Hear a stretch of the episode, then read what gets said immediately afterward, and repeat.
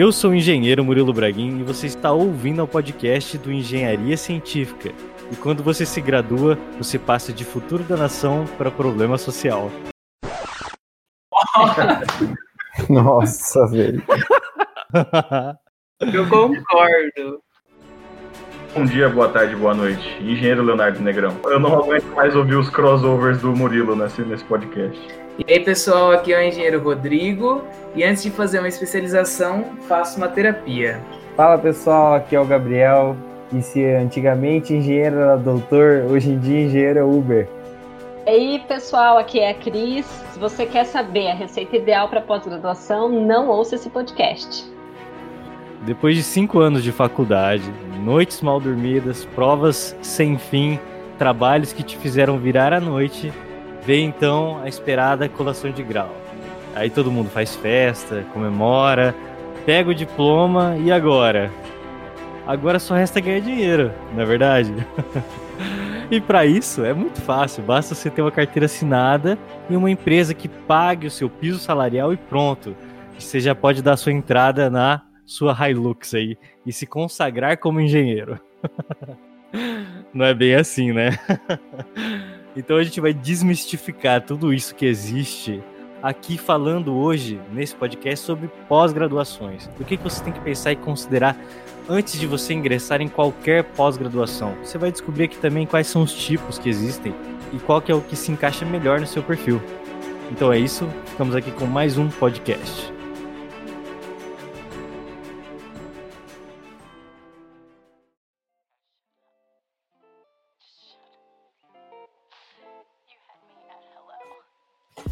Então vamos fazer o seguinte, ó. Para a gente começar esse podcast, eu vou pedir para Cris se apresentar para os nossos ouvintes.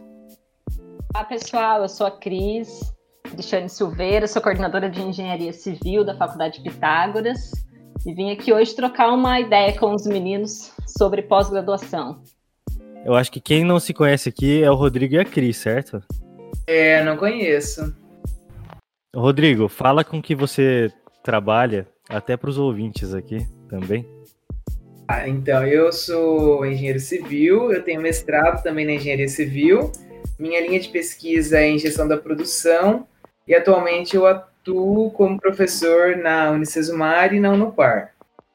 E, Cris, qual que foi a ideia mesmo desse podcast? Porque veio de você, né, através de uma mensagem. Sim.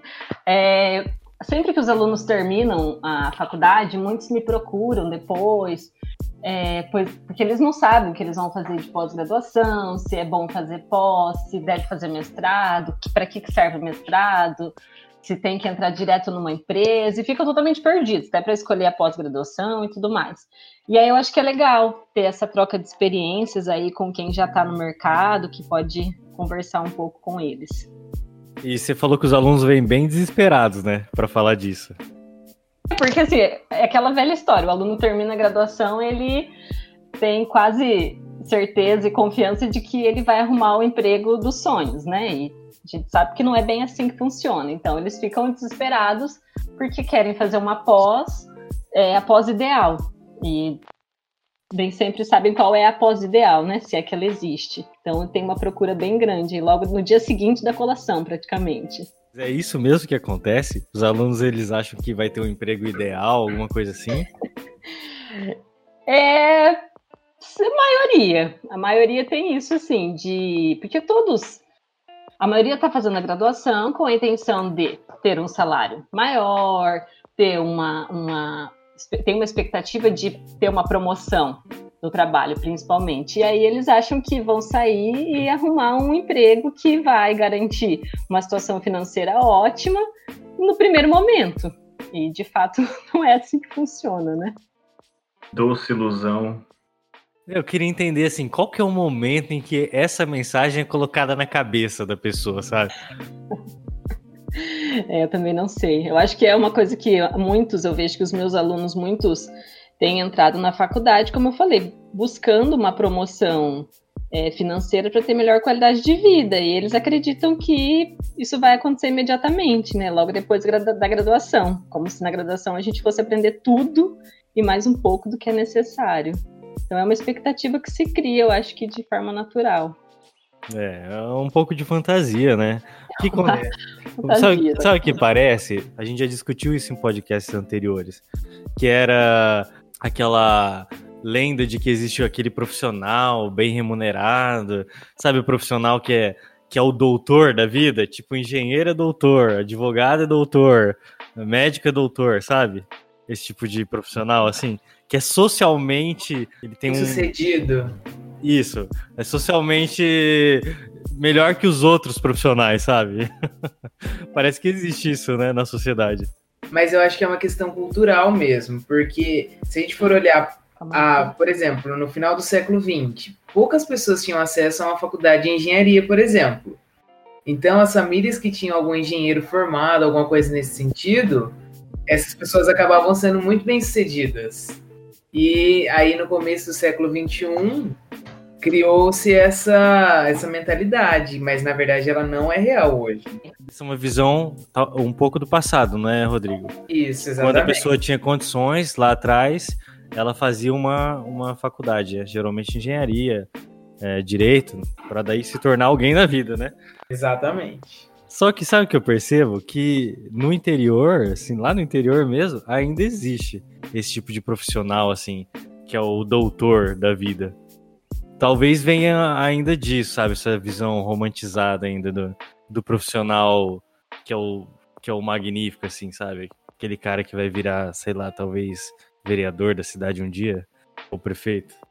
Pode ser, exatamente.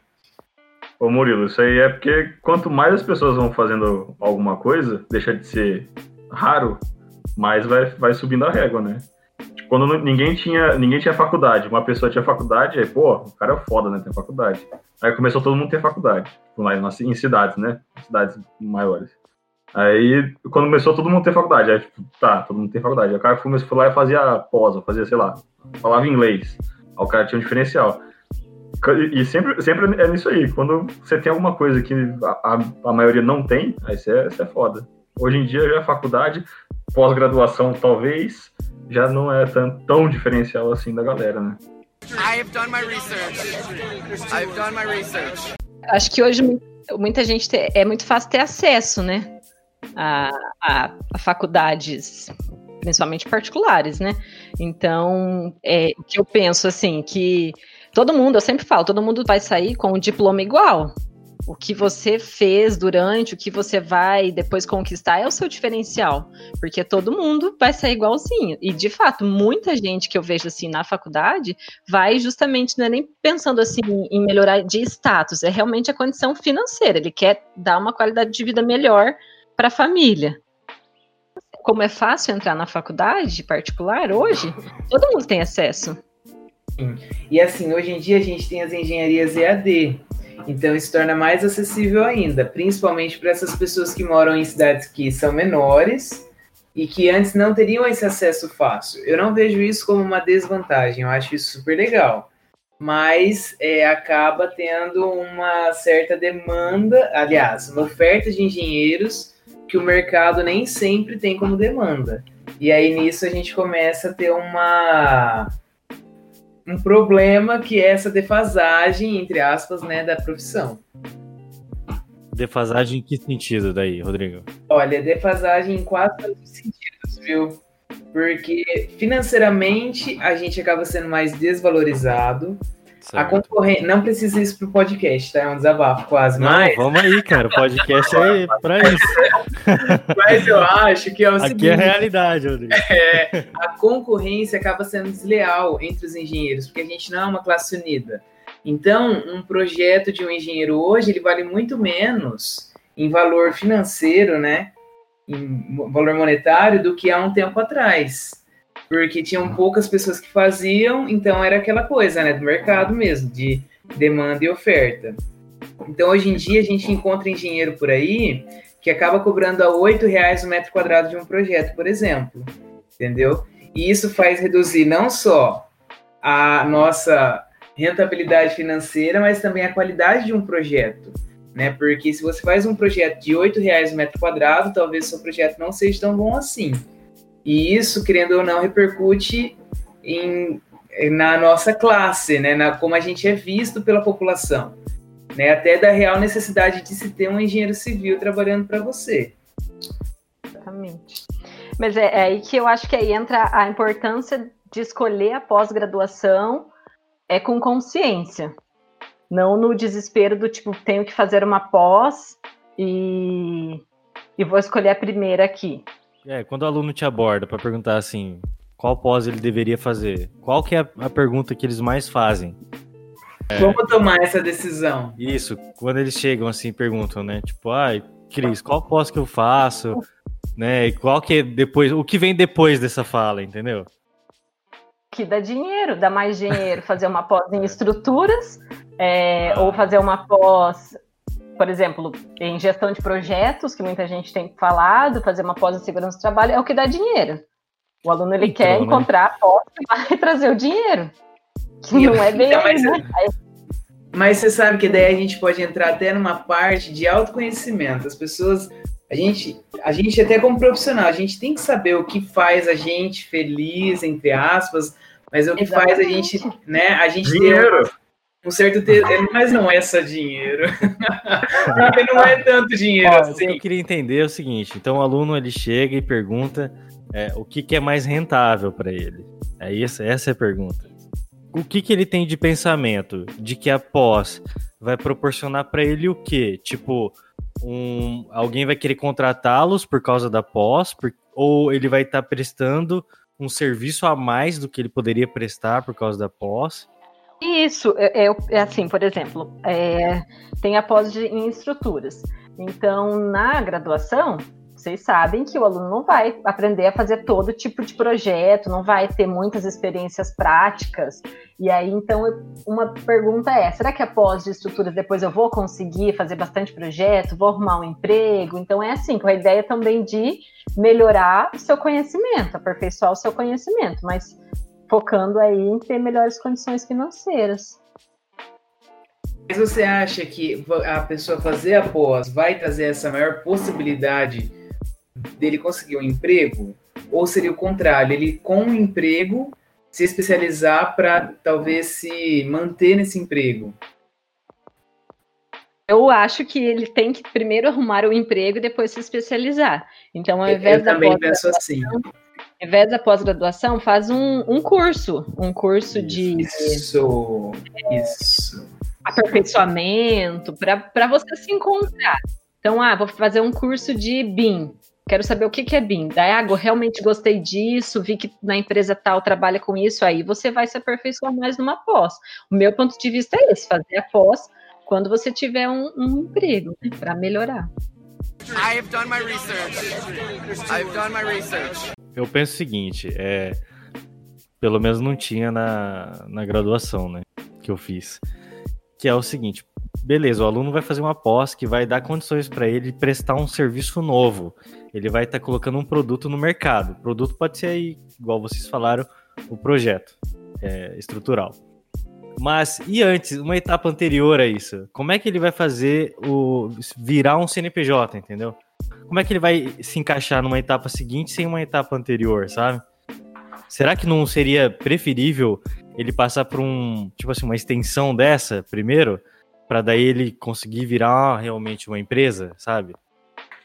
Seria uma parte mais de administração, administrativo? Será que o aluno pensa em fazer pós em abrir o próprio escritório, em ser um CNPJ, em ser um autônomo? Será que isso passa na cabeça deles? Eu acho que sim. De vários é. alunos, eu, eu acredito que sim, que passa sim. Porque muitos também, assim, vieram de cidade pequena que não tem muitos engenheiros, então pensa em voltar para essa cidade, abrir um escritório é, de projeto. Kit engenheiro recém-formado, sabe? CNPJ, uma saveira celular. é. Isso aí. É. Por que, assim, por que, que eu pergunto isso? Porque na minha visão, você pode fazer a pós que for, prestar o serviço que for, mas se você não conseguir colocar ele em prática depois, isso. não vai adiantar é. de nada. Exatamente. É só mais um certificado. Isso, é só mais um certificado. Se o ouvinte voltar no podcast de como conseguir o estágio, você vai ver lá que a gente falou muito de como melhorar o seu currículo. Então o certificado ele vai agregar no currículo, querendo ou não. E aí você não precisa necessariamente abrir sua própria empresa, mas você pode procurar um emprego em uma empresa que vai considerar aquele certificado no seu currículo. E aí o que eu tenho procurado assim falar para alguns alunos é: espera, não precisa se matricular na pós no dia seguinte da colação de grau. Entende Sim. o que, que é o mercado de trabalho, o que, que você, onde você se identifica e depois você vai fazer. Não vai fazer uma outra coisa assim de imediato sem ter Do certeza. nada. Aham. E a outra pergunta que eu falei pra você lá à tarde. Qual? Se você termina a faculdade, já emenda já o, o- a pós-graduação, qual que é o tipo, melhor momento para você fazer essa iniciar essa pós-graduação? Eu acho que, que tem que esperar você se entender como engenheiro, é, entender o mercado e aí fazer uma pós depois, sei lá, uns seis meses depois, para que você tenha uma melhor escolha. Não fazer de imediato, tipo, ah, tem essa aqui, vou fazer essa aqui mesmo, todo mundo faz. Não vou fazer que todo mundo faz, escolhe uma que realmente se encaixe com o seu perfil. Então, acho que deveria esperar um pouco. Eu acho que eu entendo um pouco por que que a galera, o pessoal quer fazer logo em seguida, porque o pessoal tem na cabeça que vai perder o ritmo do estudo. É. Entendeu? Mas, Mas tem é outras coisas que besteira. você pode estudar. Não precisa fazer uma pós, você pode continuar estudando de outras formas. Mas é exatamente isso. Eu não gosto dessa Claro. afirmação aí. Eu não, sabe por que eu não gosto? Que, que história é essa de perder ritmo de estudo? É, Meu, então. tu estuda, cara. Mas é, Não é pra mas é uma estudar? verdade, Estuda, pô. Murilo. Você parar e depois não, não pegar mais no ritmo. Opa, como assim? Então, eu vou fazer, eu vou fazer a, pergunta, a pergunta de volta pra pessoa. Por acaso você tá estudando obrigado? É isso, então? Pior que eu acho que a maioria da- das pessoas é meio que por obrigação mesmo. Meu, uma coisa a pessoa tem que ter na cabeça, cara. Sentar a bunda na cadeira e estudar não é gostoso, não é legal, entendeu? Se o cara achar que isso tem que ser legal, pode parar, não é isso. É igual fazer exercício na academia. Ninguém faz dando risada, Eu entendeu? faço. Fazer. Ah, mas. Ah, beleza. Não, não. Para, para. Tô falando de, de, de rasgar o músculo. Ah, não. Você entendeu? Não, Não mas dá pra entender. não Ninguém vai fazer exercício sorrindo. Vai fazer ali é, é pesado, né? Vamos dizer. É um É. esforço, exatamente. Isso, isso. Lógico, tem que entender. Sim, tem que entender que é um sacrifício que no futuro vai ter recompensa, entendeu? Infelizmente a vida é assim. Se você não se esforçar, não tem como. Eu acho que é uma questão aqui de puxar a responsabilidade pra si. Fala É. assim, eu vou fazer, porque não tá com vontade de fazer pós? Independente se ficou seis meses sem depois da graduação ou um ano. Faz, ué, começa e faz. Se fosse para falar a principal vantagem de fazer uma pós é você conseguir manter o que você tem na faculdade, que é o networking com as pessoas, entendeu? Ainda mais que na pós só vai ter pessoa realmente interessada. Tipo, lógico, no final da faculdade é difícil, mas ainda tem uns, uns liminha ali que fica na sala de aula só. O Léo devia ser um liminha da vida na sala.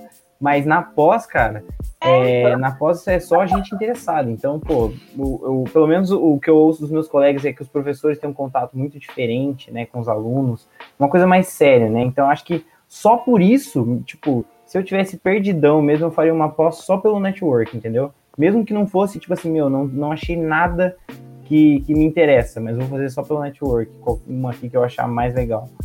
Meu, eu faria por esse motivo. E aí, você ouvinte pode entender melhor sobre esse assunto ouvindo o podcast de número 2, que a gente falou inteiramente sobre networking. Tá o rei do crossover hoje. Tá? É, ué. Esse assunto puxa outro. O Murilo hoje tá o rei das é, referências. Ué, mas uma Não, hora tá de, de áudio lá pra ouvir. Tá bom, eu tô achando legal, cara. Mas só que tá engraçado.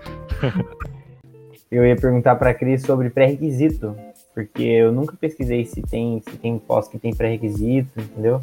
Tipo assim, por exemplo, ah, me formei em engenharia civil, mas quero fazer é, pós em engenharia de software, por exemplo, que existe, eu sei que tem disponível. É, mas daí, será que tem pré-requisito? Tem, não tem? tem? Não sei. boa pergunta. A gente não pode usar, eu acho que pré-requisito, mas áreas afins. Então, Ah. ah, eu posso fazer uma pós em gestão de projetos?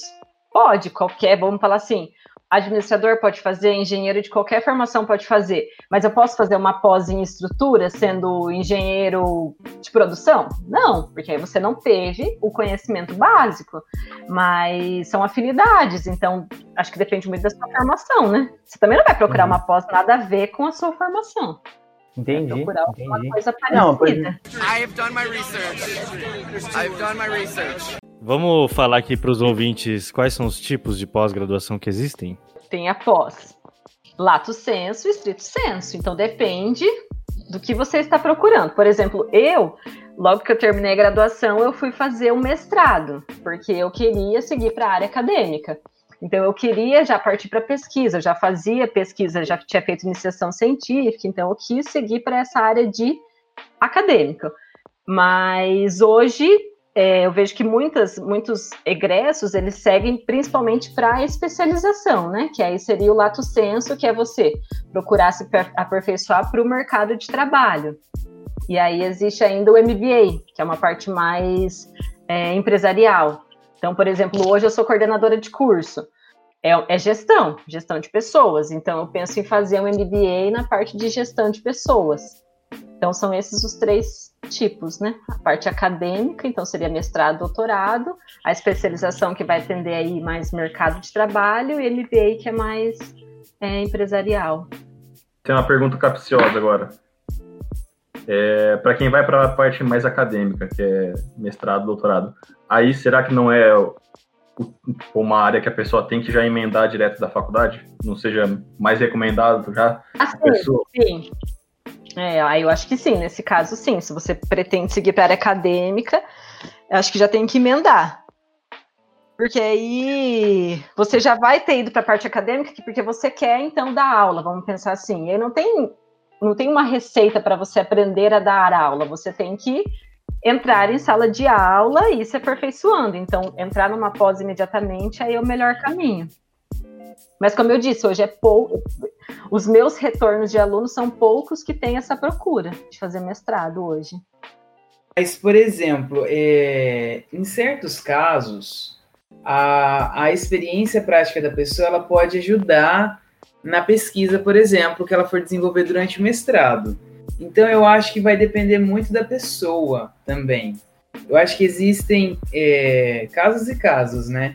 É ótimo quando a pessoa acaba de terminar a faculdade e já vai fazer o mestrado, é porque ela tá ali de cabeça limpa, tranquila e vai para pesquisa.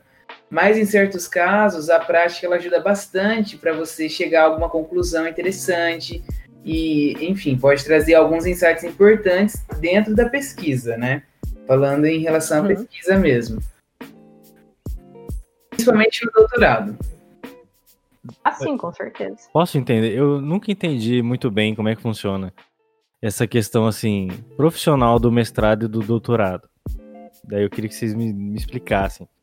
Por exemplo, a pessoa então sai da graduação, ela vai fazer um mestrado. Esse mestrado dura quanto tempo? Dois anos? Dois anos. Existe, ainda existe o mestrado acadêmico e o profissional. Isso, existe o mestrado acadêmico e o profissional. Qual que é a diferença? No mestrado acadêmico, a gente tem uma disciplina que chama estágio na docência, se eu não me engano. Então, isso, você tem que dar aula. No profissional, eu não sei se tem. Eu acho que não tem. Os dois vão fazer, um- vão fazer uma pesquisa acadêmica. É isso? Isso. Os Uhum. dois você tem que entregar uma dissertação. Só que eu acho, agora eu também não tenho certeza, que o mestrado profissional é uma coisa mais voltada para o seu trabalho. Não sei nem se existe, se existe a possibilidade de ter uma bolsa de estudos, não faz estágio à docência, mas ainda assim a pessoa vai ter o diploma de mestrado. O campo profissional dos dois também é a academia? Ou um se faz numa empresa, por exemplo? Os dois é academia. Na verdade, é, é de- indiferente se eu, por exemplo, fiz o mestrado. Logo depois eu, eu dei, sei lá, dois meses de aula, e aí depois eu fui trabalhar numa empresa. Então, igual o Rodrigo falou, assim, a- eu fui trabalhar numa empresa que era que, que trabalhei com o que eu pesquisei, que era tratamento de efluentes. Então, o mestrado me ajudou a resolver os problemas da empresa. Mas é que não, é- não existe uma regra, né? Não existe uma regra. Tipo, fiz o mestrado, vou ter que dar aula. Quando você faz um mestrado, doutorado, é, a remuneração do professor ela é maior por você ter o um mestrado e doutorado, né? Quanto maior a titulação, maior a remuneração. Culturalmente, no Brasil, quem geralmente vai para a área de mestrado, doutorado é para dar aula, né? Ah, depende, depende a área, sim, porque hoje você pode fazer um mestrado e trabalhar com novas tecnologias na engenharia, por exemplo, você pode desenvolver novos produtos, e aí isso ser aplicado de fato numa empresa. É... Vai vender o royalties da sua pesquisa? Isso, você pode aplicar a sua pesquisa no mercado de trabalho depois. Existem, no mestrado e doutorado, existem muitas pesquisas que não são aplicáveis o que eu fiz não era aplicável. Entendi. Mas muitas é possível aplicar, então depende do porquê você está fazendo. Aí eu acho que volta o que a gente falou antes, assim, a maturidade da escolha, né? Por que, que eu resolvi fazer mestrado hoje? Só por fazer? Porque eu quero dar aula? Porque não tem outra opção? Vai da maturidade, para você conseguir encontrar aí uma aplicação. Se for no caso de mercado de trabalho, é possível também. Se a, gente, for pensar, na verdade, toda pesquisa deveria ter alguma finalidade, né? Que não fosse de, de uso, ser né? engavetada, né? É, que não seja... É, mas é que uma pesquisa, uma pesquisa leva a outra, né? Isso, na verdade, é, isso, né? a pesquisa ela acaba sendo uma coisa muito, muito específica. Se você faz um objetivo que ele seja muito abrangente, geralmente você não consegue cumprir em dois anos. Então, por isso que os objetivos eles são muito bem definidos. E aí, muitas vezes, por estar muito específico, aquela pesquisa sozinha não se torna aplicável. Mas se for uma pesquisa junto com outras pesquisas dentro de um grupo de estudo, um grupo maior, aí isso se torna um conhecimento maior, que geralmente pode se tornar um livro, pode se tornar é, um novo produto, enfim. Ali na UEL, por exemplo, lá o pessoal do, do grupo de pesquisa tem o grupo de pesquisa da Ercília, por exemplo, eles têm um projeto muito maior que está inserido, um projeto deles aqui que está inserido num projeto muito maior que é internacional, que é na parte de desenvolvimento de novos tipos de habitações de cunho social, enfim. Então é para desenvolver algo muito maior, só que são muitas pesquisas que são necessárias para que se chegue a uma conclusão. Então, um estudante de mestrado, um estudante de doutorado, talvez não entregue para a sociedade algo assim aplicável, mas um mas, conjunto de pesquisa, sim. sim. Exatamente, falou bonito. Não, é só para concluir. Então, é isso que a gente chama no mestrado, que é a construção do conhecimento. Quando a gente está na graduação, a gente recebe o conhecimento e a gente aprende tudo que já existe. Quando a gente vai para pós-graduação, assim, no mestrado, doutorado, é para criar o conhecimento. Então é como se você estivesse pisando no escuro. Né? E a pesquisa é justamente isso, é para trazer essa luz para coisas que ainda não foram percebidas ou não existem, e, e por isso que às vezes é tão desgastante, é tão exaustivo, porque a gente está em uma área que ninguém nunca percebeu, nunca viu, nunca pesquisou antes né? E aí tem uma outra coisa importante que é o seguinte: um objetivo de pesquisa ele é um problema da pesquisa. Se ele for um problema de empresa, não necessariamente ele é um problema de pesquisa, porque às vezes um problema da empresa já foi resolvido em uma pesquisa. Se a pessoa que está lá na empresa for pesquisar, for estudar, ela já vai conseguir resolver aquele problema. E uma pesquisa, uma pesquisa que resolve o problema, problema de uma empresa, talvez não resolva um problema científico. Por isso que a pesquisa tem que ser inédita? Inédita, por isso que ela tem esse caráter inédito. E além de ser inédita, a pesquisa ela tem que ter uma, uma certa dificuldade. Né? Não adianta ser algo muito simplório. Por quê? Porque não vai ser desvendado nada novo. Entendeu? Então ela tem toda essa característica. E além disso, e querendo ou não, muitas vezes a gente acaba tendo dificuldade de enxergar a aplicabilidade de uma pesquisa porque a gente não está inserido no meio científico. E às vezes o que acontece? Se eu for ler um artigo científico de uma determinada área, é, é, é difícil, é uma leitura complexa.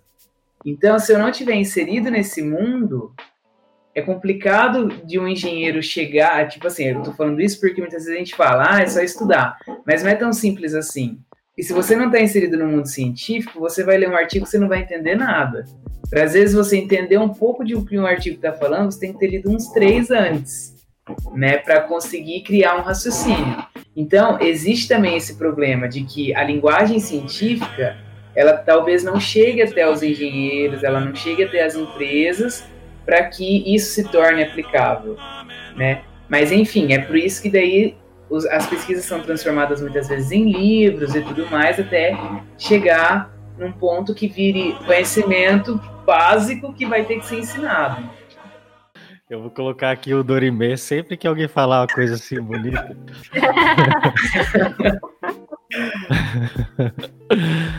muito bem, muito bem, Rodrigo. Interessante, hein? Eu não sabia, nunca tinha, nunca tinha pensado por esse lado assim, não. Então, concluindo, assim, as pesquisas não servem para nada. Não, lógico que serve.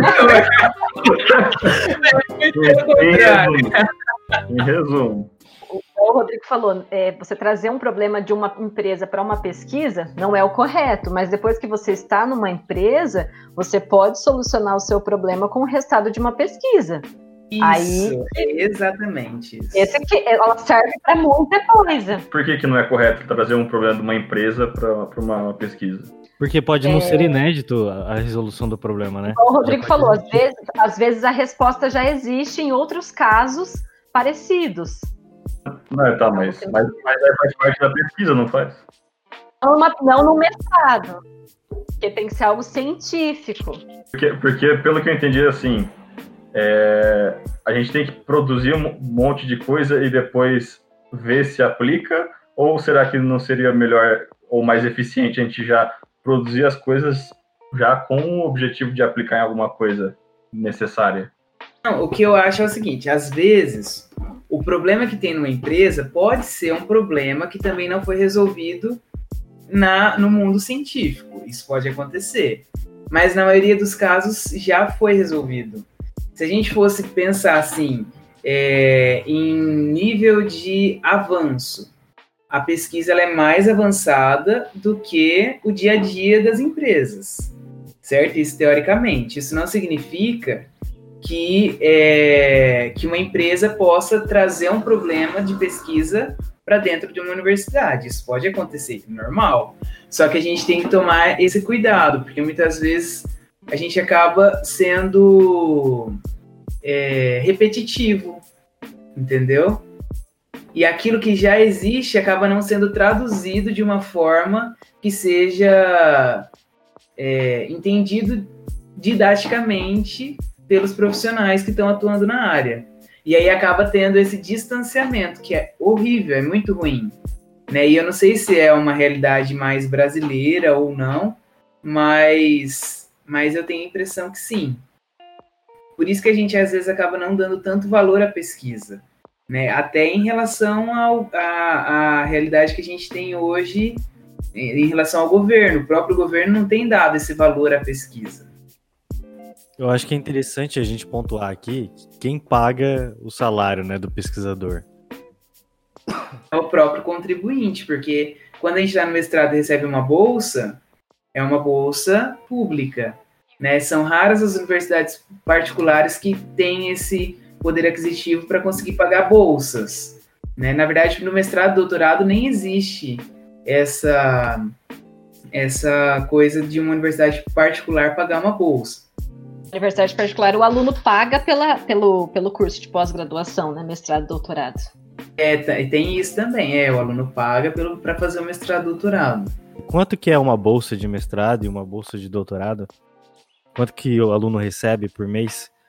É, atualmente a bolsa do mestrado é R$ 1.500 e a bolsa de doutorado é R$ 2.200. Só que esse valor ele já está bem defasado, porque, se eu não me engano, é desde 2013 que não tem nenhum acréscimo. Terminei o mestrado em 2012 e era R$ 1.200. É, eu acho que foi em 2013 que passou a ser 1.500 e depois disso não teve mais nenhuma, nenhum reajuste. Né? Então, não dá para entender essa conta, né? Não dá para entender. Imagina uma pessoa que se propõe a fazer doutorado e receber R$ 2.200 de bolsa esse profissional ele não pode ter nenhuma outra fonte de renda além da bolsa, né? Senão ele, ele pode. bolsa, né? Como é que ele funciona? pode. Ele pode ter uma, ele pode ter acho que até 20% da carga horária de trabalho. Tem vários professores que fazem mestrado e doutorado. Eles não podem ter, por exemplo, um contrato de 40 horas é, de docente, mas ele pode ter uma, um percentual aí, que eu acho que é, não sei se é 20%. Muitos também. Não, não tem como, né? Você tem que completar a renda, né? Eu só sei que tem uma regra da própria, do própria CAPES, que é, é, a pessoa pode, ter um emprego, só que o salário que ela recebe no emprego não pode ser maior do que a bolsa. Né? Então, se a pessoa está no doutorado e ela tem uma bolsa de 2.200, ela não pode ter um, um vínculo empregatício que pague a ela mais do que R$ 2.200. Isso varia muito de programa, né? Na verdade, cada programa tem o seu número de bolsas, nem todo mundo entra no mestrado doutorado recebendo bolsas, às vezes o programa tem lá 10 bolsas de doutorado, e aí tem 10 alunos ativos com bolsa. Aí eu fui a décima primeira, eu tenho que esperar alguém terminar para essa bolsa vir para mim, e aí isso pode demorar às vezes quase o seu doutorado inteiro, né? I have done my research. I've done my research. Particularmente, eu sou apaixonada pela pesquisa. Eu acho que a pesquisa traz muitas melhorias para a atuação. Não são respostas imediatas, mas é o que a gente, se hoje você lê o livro, é porque alguém pesquisou. E aí, se ninguém pesquisar, se ninguém pesquisar, não teremos mais referências daqui para frente? Exatamente. Sim. Sim. É bem ô, isso. Né? Ô, Cris, é, quando eu fiz a minha, a minha pós lá de engenharia de produção, bem uma especialização bem genérica. Aí a gente teve uma palestra com um cara que ele era, sei lá, presidente de alguma coisa de inovação e tudo mais. Ah, e eu lembro que ele fez uma, uma crítica das pesquisas, assim, de modo geral. E ele, ele tinha um projeto que ele coordenava que era para tentar melhorar isso aí. E ele falou mais na parte industrial, né? No, saindo um pouco fora de, de engenharia civil, ele era mais, acho que, de engenharia mecânica, uma coisa assim. Ele falou assim, o pessoal é, gera muita pecinha, ele usou esse, esse, essa analogia, muita pecinha de Lego. Problema é que, que essas pecinhas, elas ficam todas, todas soltas e muitas vezes elas não têm um meio, que era, era o projeto que ele tinha lá, de juntar empresas e juntar esse banco de, de, de informações dessas pecinhas se interligar para poder juntar nas pesquisas. Você não acha que hoje em dia existe muita gente pesquisando as coisas, cada um no seu canto, e às vezes sem ter um, um objetivo final, tipo, ah, ó, a gente tem que remar para aquele lado. E, e tipo, às vezes tocar lá, dureza do aço a, com 10% de carbono. O cara fala, faz a pesquisa, faz o mestrado, é novidade, nunca ninguém pesquisou, termina, acabou, beleza. Para que, que serve aplicado isso aí? Não sei. Dentro dos programas de pós-graduação, estrito senso, tem as áreas de pesquisa.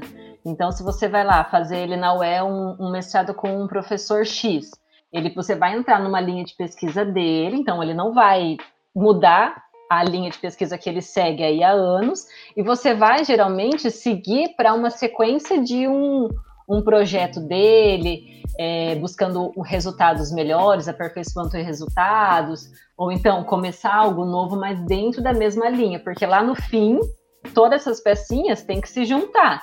Mas o problema é que não existe um fim, não tem como dizer assim, olha, concluímos a pesquisa. A pesquisa, assim, eu acho que dificilmente ela vai chegar a um resultado perfeito. Sempre uhum. você vai buscando melhorias, buscando melhores resultados, melhores aplicações. Então, uhum. eu acho que isso vai muito do programa de pesquisa. Existem as áreas. Como eu falei, a minha, a minha pesquisa no mestrado não foi aplicável em escala real, mas hoje os, os doutorandos do programa utilizam ela como uma referência para melhorar o, o meu resultado. Então, pode ser que ela seja aplicável daqui a um tempo. Mas então, será que, que esse era o projeto que ele tinha lá da, da, da instituição? Integrar isso junto com, com o mercado? Sim, porque você tem empresa que às vezes está precisando de, de soluções, está precisando integrar isso com, com, não deixar só isolado, tipo, ah, o pessoal que pesquisa tem a sua linha de pesquisa, está indo, indo, indo, e às vezes sem ter essa integração com, com indústria, empresa, nossa, tanta coisa. Às vezes fica cada um para o seu lado, indo para um lado, cada um para um lado, em vez de conectar isso aí tudo, essa, essa base de dados que está sendo gerada, porque querendo não é uma base de dados, tem dados para todo lado de, de, pesquisa, né? É importante o pesquisador ter pé no chão e pensar na realidade.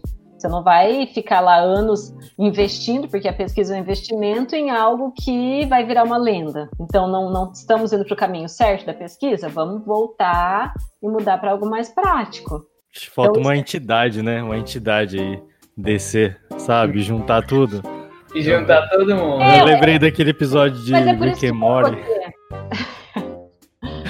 Veio o cabeção alienígena gigante, aí fala assim, show me what you got. Juntar todos os pesquisadores assim para um, um grande concurso de, de, de, bandas, mas não seria de bandas, seria de Meu Deus, artigos acadêmicos. Aí juntam um com o outro e. É muita sim, droga, é muita droga. Que isso, rapaz? Isso é maconha, meu. Os pesquisadores, eles nem devem nem conhecer uns aos outros, né? Não pode acontecer não, isso também? conhece, mas, mas é que se, por exemplo, hoje eu vou começar um doutorado. Eu tenho uma ideia aqui na minha cabeça. O que, que eu vou fazer primeiro? Vou lá no programa onde eu quero tentar, ou vou entrar em contato por e-mail, né? Sei lá, e vou conversar com alguém da minha área, da, da linha de pesquisa. Então, os, os, pesquisadores se conhecem. Existem os congressos onde eles vão, se encontram. Então, até mesmo assim na UEL. Muito professor da UEL, que não só da UEL, né, mas é que na UEL tem muito pesquisador, diferente um pouco de faculdade particular que tem mais profissional de campo é, você tem aula com o professor, você fala assim, meu, aquele professor, o que, que é aquele professor? Nada a ver, olha o que ele tá falando. E aí você vai no congresso, o cara é o pica das galáxias da área. Você fala assim, gente, ele, eu tenho aula todo dia. E aí as pessoas vão, porque todo mundo admira ele como pesquisador. Assim, existem congressos a nível regional, estadual, nacional, internacional, que são os, os que tem, acabam tendo uma contribuição muito maior científica, né? Justamente porque os pesquisadores do mundo inteiro daquela área eles se juntam para discutir, para apresentar o que cada um está pesquisando, mas também para fazer uma provocação, né? O que nós precisa, precisamos é, pesquisar a partir de agora, a partir desse cenário. E existe essa preocupação por parte da academia de conseguir chegar mais perto do mercado de trabalho. Porque, querendo ou não, é como se estivesse fazendo é, à toa, né? E a intenção não é essa. Por acaso tem cientista desse de congresso que está na NASA? Essa é a pergunta. Tem? Não, não, não, não, não, não Os caras estão na, Tesla, área, né? na Tesla, ou, ou na Microsoft, na, sei lá, na Apple. Então não tem pesquisa aplicada. Mas, ó, por exemplo, ó, no final do ano passado, o que, que aconteceu? Teve, teve o, um congresso da área de gestão da produção aqui em Londrina. E aí, algumas empresas aqui de Londrina participaram do congresso, foram convidadas a participar. Então, assim, já foi super legal. Tiveram algumas empresas que vieram representar um dia né, de mesa redonda. Agora eu não vou me lembrar de todas as empresas que participaram, mas tem uma que é de Fortaleza, que é a Serrolim, e tem uma que é de Curitiba, que é a Tec Verde. Né? Então, ambas são empresas que elas têm uma visão de gestão muito avançada em relação às outras. Né? Algumas construtoras aqui de Londrina elas já têm também é, investido muito nisso, sabe? Mas isso só é possível por quê? Porque a pesquisa na área da gestão da produção na construção civil tem avançado. Né? Eu estou falando dessa área porque é a área que eu atuei durante o mestrado. Mas assim, é, se a gente, igual eu falei, se a gente for ler um artigo sozinho, é difícil você entender o que ele realmente está querendo te trazer, entendeu? Então, por isso que é, é difícil você. É, é, esse negócio da pecinha de Lego, entendeu? Então, assim, é uma pecinha de Lego, só que se a gente for ver no final todo aquele, sei lá, castelo montado, é um conjunto de várias pecinhas. E se não tivesse pecinha por pecinha, ele não estaria completo, ou estaria faltando alguma coisa, ou teria algum defeito. Eu acho que ainda falta, assim, o porta-voz. Por isso que eu gosto desses.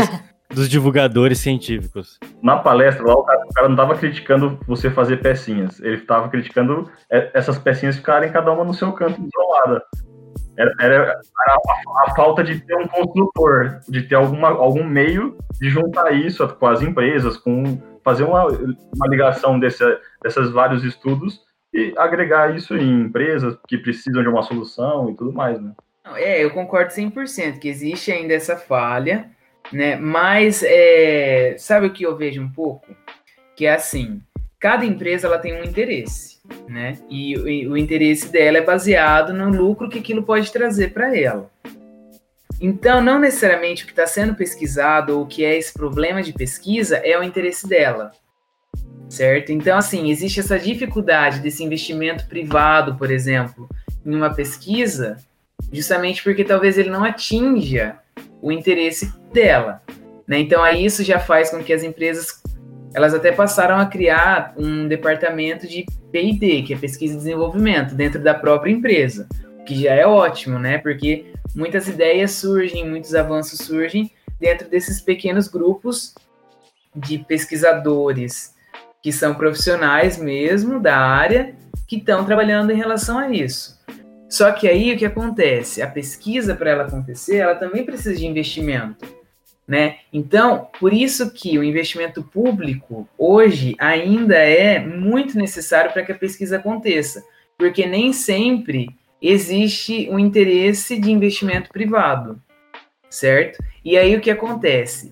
Se as pesquisas elas se entregarem entre aspas para o mundo privado, não necessariamente ela vai estar cumprindo a função dela, né? Mas isso é uma realidade brasileira. Só que se a gente puxar, que nem nesse congresso vieram alguns pesquisadores que são brasileiros, mas eles atuam na Inglaterra. Na Inglaterra, o cenário é mais ou menos o mesmo. Eles já estão à nossa frente, né? as pesquisas elas chegam muito mais aonde elas devem chegar, mas ainda assim o investimento majoritário nas pesquisas é público justamente por esse problema, né? de, interesse, de falta de interesse da, é, por parte das empresas privadas. Né? E assim, são projetos que são maravilhosos. Ela até deu um exemplo de um projeto da área da saúde que estava acontecendo, que é o desenvolvimento de uma touca que ela, quando um, um paciente que tem câncer está fazendo quimioterapia, ao utilizar essa touca, ela tem lá, acontece algum processo, alguma coisa que faz com que o cabelo da pessoa não caia. Então, assim, é um super projeto de pesquisa, mas que ele foi quase todo. É, ele teve participação privado, né, de investimentos que foram de empresas privadas, mas majoritariamente foi bancado pelo governo inglês. Né? E ainda não, não foi. Não, é um projeto que está em andamento ainda, sabe? Mas assim, é uma riqueza muito grande que existe dentro da pesquisa e que muitas vezes não é necessariamente do interesse da empresa naquele momento.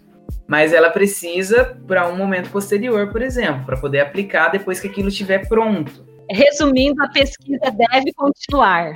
A pesquisa é. não pode parar. Não pode parar. Eu queria saber a opinião do Gabriel. Você que recém formou, o que você acha da pesquisa? Fala que não serve para nada. Não, não quero ver polêmica. que absurdo. Respondendo a pergunta da Cris, é, eu acho que para quem quer fazer tem que ter perfil, pô. Entendeu? Tem que ter perfil. perfil. Olha, uma é. boa. Ponto. Boa, boa observação. Tem gente que é, por exemplo, o cara que é comerciante dificilmente vai ser pesquisador, né? Um exemplo aí, entendeu? É isso, é perfil. Então você tem que identificar a sua linha de trabalho primeiro, né? É, antes de ingressar em alguma coisa. Né? Porque assim, é... o pesquisador é a pessoa que vai ler muito, né? Que vai pesquisar muito, que vai, vai ter que ficar lendo artigo, vai ter que virar à noite lendo artigo, vai ter que montar aula, slide, trabalhar uma hipótese, né? Às vezes vai dar errado essa hipótese, né? Claro, e assim, esses artigos que a gente tem que ler, a maioria deles são internacionais. Justamente por quê? Porque você está inserido numa pesquisa mundial, né? Não pode ser simplesmente regional e você achar que está tudo certo, né? Justamente porque ele tem esse caráter de ineditismo. A ciência, é a força, é a força da, humanidade. Da humanidade. Exatamente. Nossa, que frase. Meu Deus do céu. I have done my research. I've done my research. A gente falou bastante aqui do formato estrito senso, formato mais acadêmico. E o lato senso? Eu já fiz duas especializações, né? Eu fiz um MBA, inclusive. Inclusive fiz um EAD aí, que é um assunto interessante para trazer aqui. Qual fazer? Fazer após é, presencial ou pós-EAD? Fez duas, cara? Eu fiz duas. Nem parece. Porque eu já sou inteligente, assim, de natureza, já. Na pós-presencial, é igual o Gabriel falou antes, é o network também, né? Você tá ali com os professores que geralmente estão trabalhando com isso e pesquisaram talvez algumas coisas, estão trabalhando com isso. E aí você já tem o contato com, com de cara com esses profissionais, que geralmente vão ser diferentes do que você teve na graduação, a pós-graduação vai ser algo muito mais específico. Então a, a presencial traz essa vantagem de você ter o contato com os professores, né?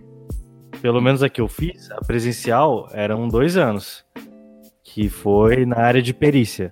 Eu fiz a pós com o intuito realmente de abrir mais uma porta, né? Eu prestar, conseguir prestar mais um serviço de engenharia civil para quando no futuro não tiver mais emprego, sabe? Aí ainda ter condições de abrir um escritório de perícia, mais ou menos assim. Show, não. É uma atualização do mercado também, né? Você está atualizado com o mercado de trabalho.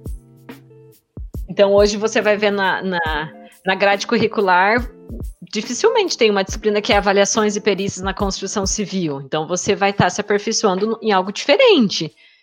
É, então, acho que é importante uma atualização, que foi mais ou menos, acho que o seu caso, pensando assim no futuro, né? Não vou trabalhar hoje, mas eu estudei, sei aí para onde seguir. Se É, nada der isso. certo, eu. Mas assim, fazendo um link com aquilo que a Cris tinha falado lá atrás, que além da pós, existem alguns cursos de extensão, curso de 20, 30 horas de carga horária. Essa acaba tendo um feeling. Será que é isso mesmo que eu me interesso ou não? Porque se de repente você faz uma pós em perícias, eu não sei qual foi a sua experiência, mas pode ser que você tenha se identificado muito. Mas pode ser que você tenha sentido, putz, estou perdendo meu tempo. Tenho a experiência do meu marido dentro de casa, que fez a pós em estruturas e odeia. Até que ponto a gente está disposto a perder mais tempo, né? Então eu acho que assim, esses cursos que são de carga horárias bem menores, que são muito mais baratos, eu acho que eles são válidos para a gente ter esse feeling, né? E aí você acaba fazendo, se você sentir que é a sua praia, aí eu acho que vale a pena investir numa especialização. E aí tem a questão do EAD. Existem as pós presenciais e as EADs eu acho que a escolha ela vai muito mais a partir do seu perfil de aluno. Porque o perfil do aluno do EAD, ele tem que ser um cara dedicado, que não tem preguiça de sentar a bunda em casa, estudar, e que ele vai conseguir, de alguma forma, extrair e gerar conhecimento para ele mesmo a partir daquilo, à distância. É, Esse ele é eu uma pessoa autossuficiente, né? autossuficiente. E isso não é ser autodidata. Né? A pessoa não tem que ser autodidata, mas ela tem que ter força de vontade ali de estudar em casa. E lá no presencial, eu tenho um professor que ele tá ali para me motivar, ele tá ali me entretendo quase, fazendo com que eu aprenda. Né? Nem sempre o professor vai ser de ótima qualidade, mas assim, só de ter a presença dele ali, eu já, já tô ali motivado. Tem outras pessoas que estão em volta de mim que também podem ser meu net- networking, Eu posso falar da diferença que eu senti das duas pós-graduações, né? Então, a primeira que eu fiz foi EAD.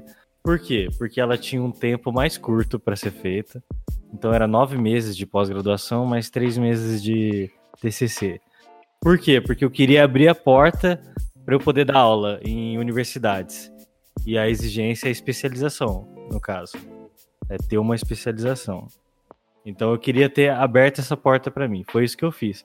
Então por isso que eu escolhi o EAD, porque era mais fácil de eu receber o diploma no final. Aí eu fiz de acordo com o que eu trabalhava na época, que era sustentabilidade. E qual foi a diferença que eu senti das duas, tá?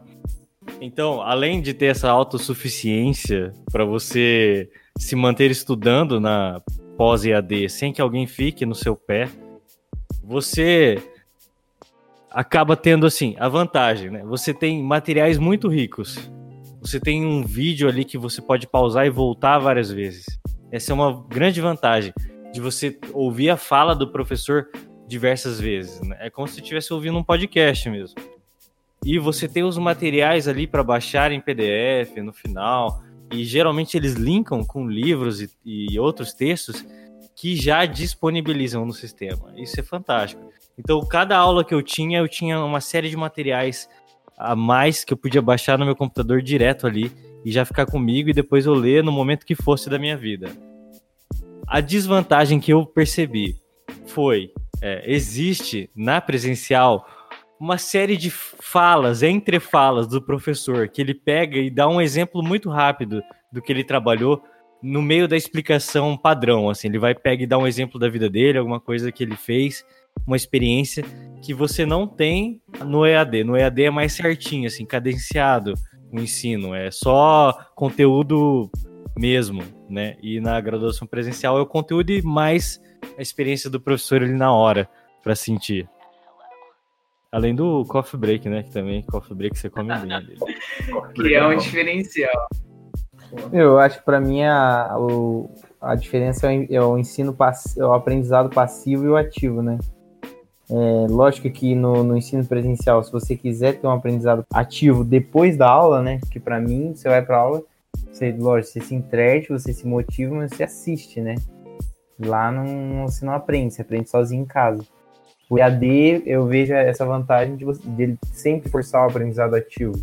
Vai ter que ter uma disciplina de estudar ali ativamente. Acho que a interação é maior, né? Com o é, professor. É, exato. Referenciando mais um podcast que a gente gravou no passado. Chato pra caralho, hein? Cara, é do marketing. Que é esse podcast aqui, ó. Sobre ensino à distância, que é o podcast número 5. Um dos professores lá falou uma coisa muito interessante que eu lembro até hoje, que é você ter a experiência da aula, a experiência profissional de estar ali. Sabe, você, você tem uma vivência de ensino que você não tem no EAD talvez vai faltar isso pro aluno para ele virar uma chavinha na cabeça dele de que ele tá se profissionalizando novamente, sabe? Pode ser, pode ser. Faz sentido. A pós-graduação EAD, ela é muito útil, assim, como você falou, você pode aí voltar no assunto, ouvir quantas vezes quiser, e ela é muito útil quando você trabalha com um assunto que você tá, resolveu fazer sua pós-graduação, porque você consegue conciliar também o seu tempo. Então, nem todo mundo hoje que faz pós-graduação é porque não está trabalhando, né?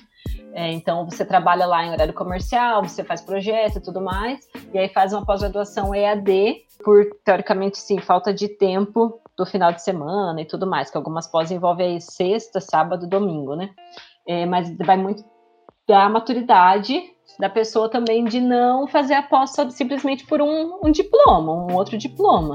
É, até porque às vezes é o único momento que ela tem para estar em casa, descansando, ou com a família, ou fazer alguma outra coisa, né? Para complementar o que a Cris falou sobre certificação, é, hoje em dia o que eu tenho percebido é que as empresas e até as, os clientes, se, dependendo, se de repente eu trabalhar como autônomo, o que as pessoas esperam da gente são as nossas competências. E para você ter uma competência, não necessariamente você precisa ter uma, uma gama de certificados.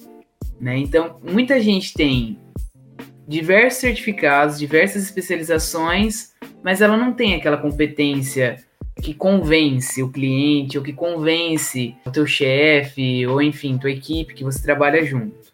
Então eu acho que acima de tudo, se a gente decide fazer uma especialização, a gente está ali para construir, construir, uma competência, competência em nós, nós mesmos, mesmos profissionais. profissionais. Então, se você estiver percebendo que não, você não está conseguindo fazer isso, tem alguma coisa errada no meio do caminho. Né? Porque a intenção nunca tem que ser só o certificado no final.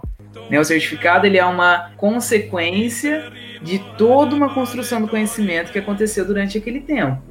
Né? Você está sendo certificado por aquilo. Mas não adianta nada. Hoje você não vai enganar por muito tempo com um, uma lista de certificados é se você não for um bom profissional. É o que te, é segura, que no mercado, de, trabalho, trabalho, o que te eleva no mercado de trabalho, que te traz sucesso, é o que você, é o que você sabe, sabe mesmo. mesmo. Eu achei fantástico você falou, Rodrigo, porque é isso mesmo. É. Competências, essa palavra aí é fantástica, porque você tem que saber fazer as coisas, manipular as coisas, software, tem que saber vender, tem que saber colocar uma informação na internet ou no projeto, sei lá, fazer um vídeo, falar, né? Exatamente. Tem que adquirir essas, essas competências profissionais para você aí, amigo que está ouvindo, ganhar dinheiro, não é esse o objetivo de ganhar dinheiro no final? O que, que dá mais dinheiro? É, olha só, o que, que dá mais dinheiro? Aquele profissional que é o maior profissional, profissional do mundo, que sabe fazer o melhor projeto, só que não sabe vender, ou o cara que faz um projeto razoável, bom e que sabe vender? Entendeu? É? Esse que eu chamo de caminho do empreendedor, que que até coloquei na pauta aí. Né? Quais são as outras disciplinas que o aluno tem que aprender para ele mandar bem depois na, na profissão? Vai de encontro ao que a gente falou antes, né? Qual é, qual é o momento certo? Então, talvez esperar um pouco, você ter esse autoconhecimento do que você quer, quem é você como engenheiro, para fazer a escolha da, da pós, que vai trazer mais resultados, né?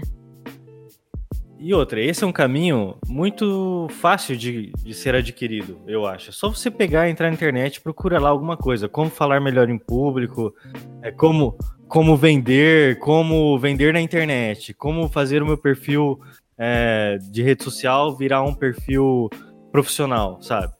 E você vai indo assim, você vai adquirindo esse conhecimento. E tem vários mini cursos eu sempre dou essa dica também para quem pergunta para mim nas minhas palestras, né? Eu falo assim, qual que é o qual seu é o objetivo, objetivo atual? atual? Você quer vender quer alguma coisa que você já sabe? sabe? Você quer aprender quer alguma coisa nova? Então procura na internet, faça um curso aí de fim de semana, que você vai fazer 40 horas ali, e você vai adquirir aquela habilidade que está faltando para você agora, para você ganhar dinheiro imediatamente, sabe? Então resolve sua vida agora e vai levando alguma coisa maior em paralelo, por exemplo. E você vai indo bem, assim, você vai construindo sua carreira. Eu quero o Dorimei para mim também. Hoje em dia, a quantidade de conteúdo que tem sido produzido gratuitamente, disponibilizado no próprio YouTube, é muito grande. Eu não sei se vocês já pesquisaram assim, mas na época que eu fiz faculdade, que nem faz tanto tempo assim, foi de 2011 a 2015 é, você ia procurar alguma, algum exercício de cálculo resolvido, algum exercício de GA, não existia. Hoje em dia, tem muito conteúdo que a gente vê na faculdade disponibilizado de graça, né? Assim como outras coisas, igual no sentido que o Murilo mesmo falou, sabe? De marketing pessoal, é, de vendas, né? Esse tipo de, de curso, que também é importante para nós como profissionais, empreendedores, né? Mas, assim, o acesso à informação está muito fácil hoje, né? Pensando que a gente está no ano de 2020.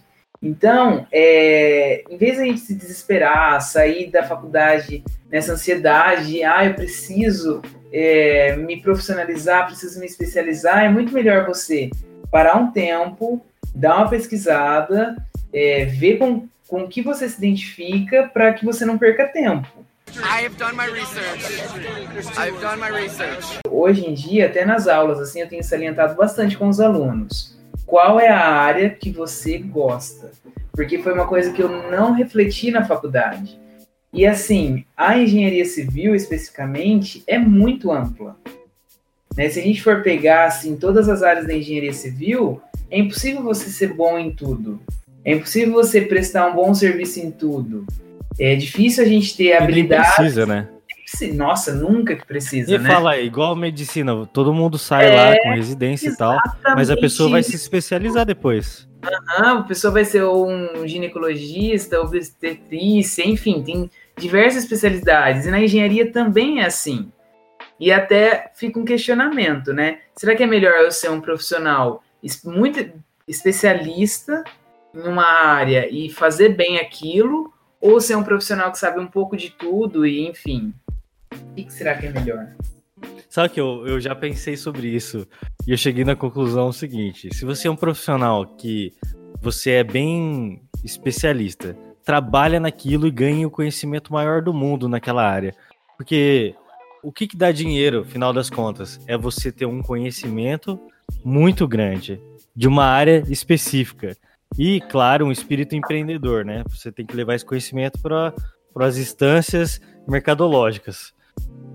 Ou, se você é um profissional genérico, vamos dizer, você não gosta de nada, mas você gosta de tudo um pouco, tente trabalhar informações. Mexer com as informações, levar os conteúdos que as pessoas especialistas fazem para outros âmbitos. Por exemplo, você vai ser um gestor daí, de vários especialistas. Ou você vai ter um podcast de engenharia na internet também para falar de vários assuntos. Eu acho que vai do perfil da pessoa também, claro. Mas eu, né, eu, Rodrigo, como engenheiro, eu acho que eu me daria melhor se eu me especializasse em algum tipo de serviço, né? Mas enfim, isso é uma. Eu achei que se fosse falar, eu como engenheiro me daria melhor, sei lá, cantando música sertaneja. especializando em alguma área.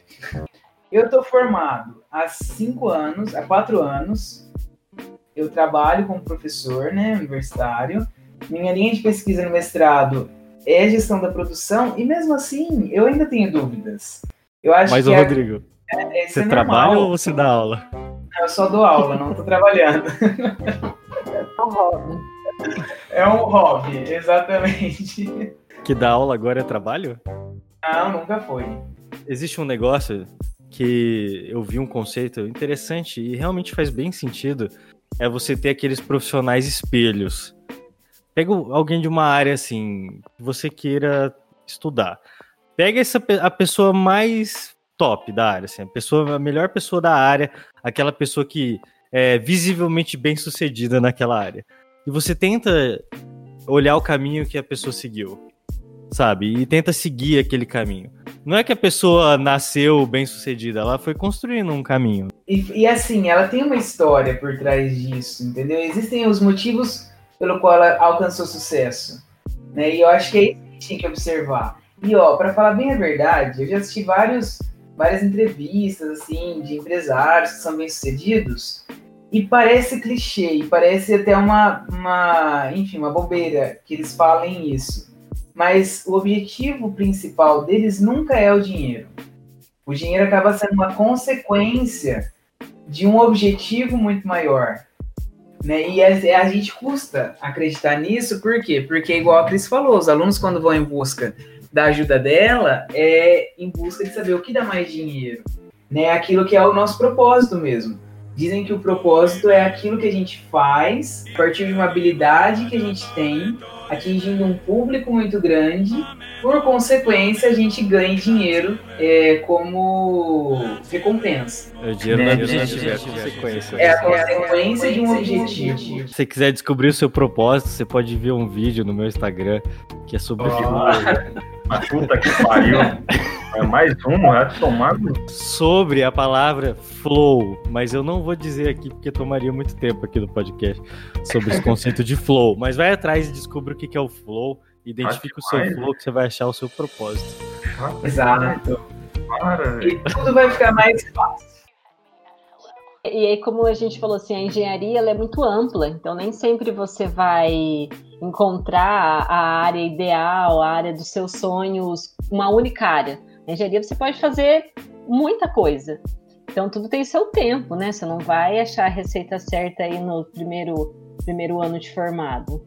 Tudo tem seu tempo, como vocês falaram, tem que se, talvez se espelhar em alguém que você admira e ver quais foram os passos dele. Então, acho que é, é principalmente assim, quem está concluindo a, a graduação, é, não, não, não escolher uma pós-graduação, seja um mestrado, uma especialização, por ansiedade de, como a gente falou antes, não parar de estudar.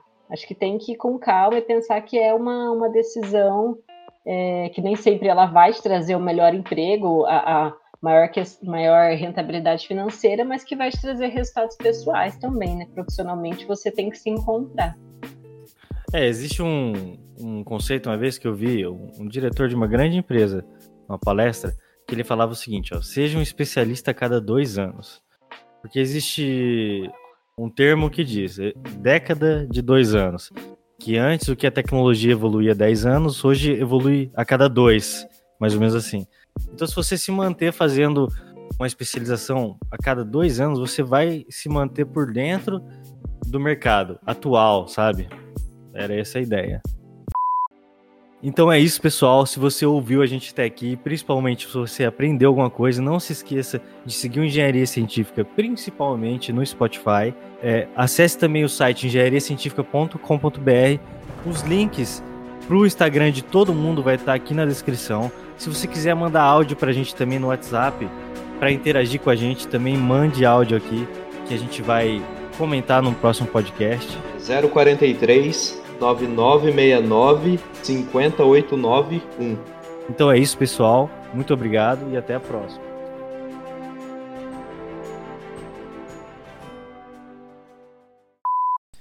Antes da gravação desse podcast, eu fiz uma interação no meu Instagram, que está aqui na descrição, com as dúvidas do pessoal sobre pós-graduações. Então, ouvinte, participe das próximas interações que a gente vai fazer para você colocar sua opinião aqui também no podcast, suas dúvidas e a gente abordar elas aqui na gravação. A pergunta que mandaram: o período de colégio se chama pré-graduação? Isso é boa, cara. Com certeza deveria, a partir de agora, se chamar pré-graduação. E pós é, é a pós. E, e, tinha uma pergunta que era se você só podia fazer depois. É, mas é óbvio que sim, né? Porque se é pós, tem que ser depois. Não seria durante graduação. E outra pergunta foi se não compensa fazer cursos ou módulos específicos da ementa. Claro. Com certeza, eu já vi modelos de pós-graduação que você vai e faz só uma aula lá num fim de semana eu acho que vale muito a pena, principalmente para você já ficar inteirado daquela pós. Às vezes é uma pós que você quer fazer, você faz um módulo antes de, antes de ingressar realmente, para você sentir, ver se é aquilo mesmo isso, que você isso quer. é bobear até ideal. Às vezes você não precisa fazer a pós-graduação inteira, faz as matérias que são mais, mais interessantes para você e tudo mais. Né? Como escolher e quando começar? Eu acho que para responder essa pergunta, você deve considerar o tempo da sua pós-graduação. Quanto tempo vai levar para eu terminar e concluir aquela pós? Eu acho que deve olhar meio que para o futuro, assim, onde que eu vou estar tá e se eu vou conseguir aplicar a minha pós. Se a pessoa ela, ela tem alguma dúvida sobre a pós, ela não é hora dela, dela fazer. Então, assim, vai, tenta trabalhar, tenta, sei lá, ler mais, pesquisar mais para poder ver o que, que ela quer fazer fazer só por fazer não vale a pena. Você vai gastar dinheiro, vai se aborrecer e é capaz de você pegar uma birra com, com relação a estudar. Um negócio que, que às vezes é prazeroso, desde que você esteja fazendo do jeito certo. E conversa também com as pessoas que já fizeram, para você ter uma base de como vai Exatamente. ser, né? Se é aquele caminho a seguir. Eu falo assim, todo caminho que você vai começar a seguir não precisa ser às cegas. Você pode sempre se comunicar com quem já fez, com quem já foi, com quem está na área, com quem passou. As pessoas estão aí para isso. Usem o LinkedIn, descubram as pessoas, conversem com elas ali. Certeza que elas vão responder. Hoje em dia tá mais fácil, né, para você fazer contatos com pessoas, né? Bem mais fácil. E as pessoas respondem, o que é mais incrível.